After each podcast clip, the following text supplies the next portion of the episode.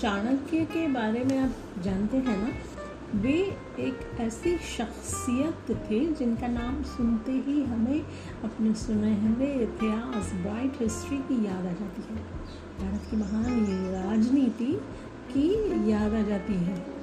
एक ऐसा प्रतिभावान इंसान, टैलेंटेड पर्सन उभर कर हमारे सामने आता है जिसने अपने दिमाग की ताकत से भारत की पूरी राजनीति को बदल दिया था।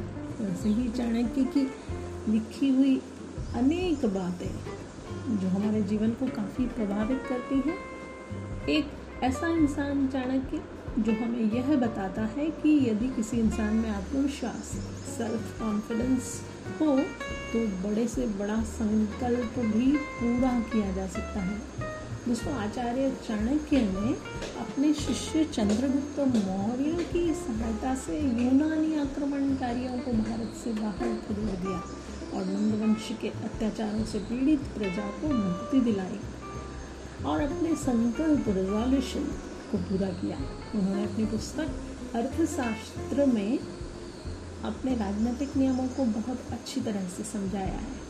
ये नियम ऐसे थे जिनका प्रयोग कम या ज़्यादा रूप में भारत के सभी साम्राज्यों ने किया तथा उनका महत्व तो आज भी स्वीकार किया जा सकता है। दोस्तों, कौटिल्य का नाम राजनीति, राष्ट्रभक्ति और उनके द्वारा किए गए लोगों की भलाई के कार्यों के लिए इतिहास में हमेशा अमर रहेगा।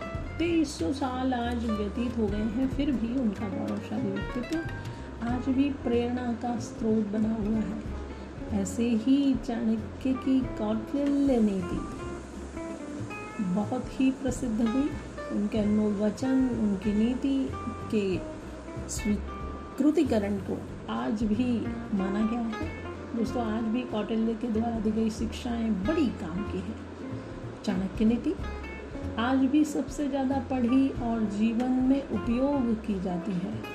इसी बात को ध्यान में रखते हुए हमें अनेक बातें कहने का मन होता है।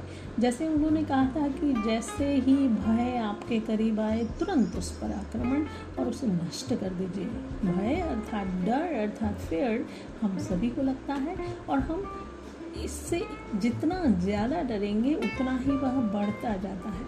अतः डर को दूर करने का सबसे अच्छा तरीका चाणक्य ने ये बताया कि जैसे ही डर आपको डराए तुरंत उस वजह या समस्या या प्रॉब्लम को ही नष्ट कर दीजिए जिसकी वजह से डर शुरू हुआ। ऐसा करते ही क्या होगा, डर भाग जाएगा। तो दोस्तों, हम चाणक्य नीति की कुछ बातों को लेकर आपसे मिलेंगे नेक्स्ट एपिसोड में। तब तक tata, bye bye, take care, see you. मिलते हैं एक और एपिसोड में।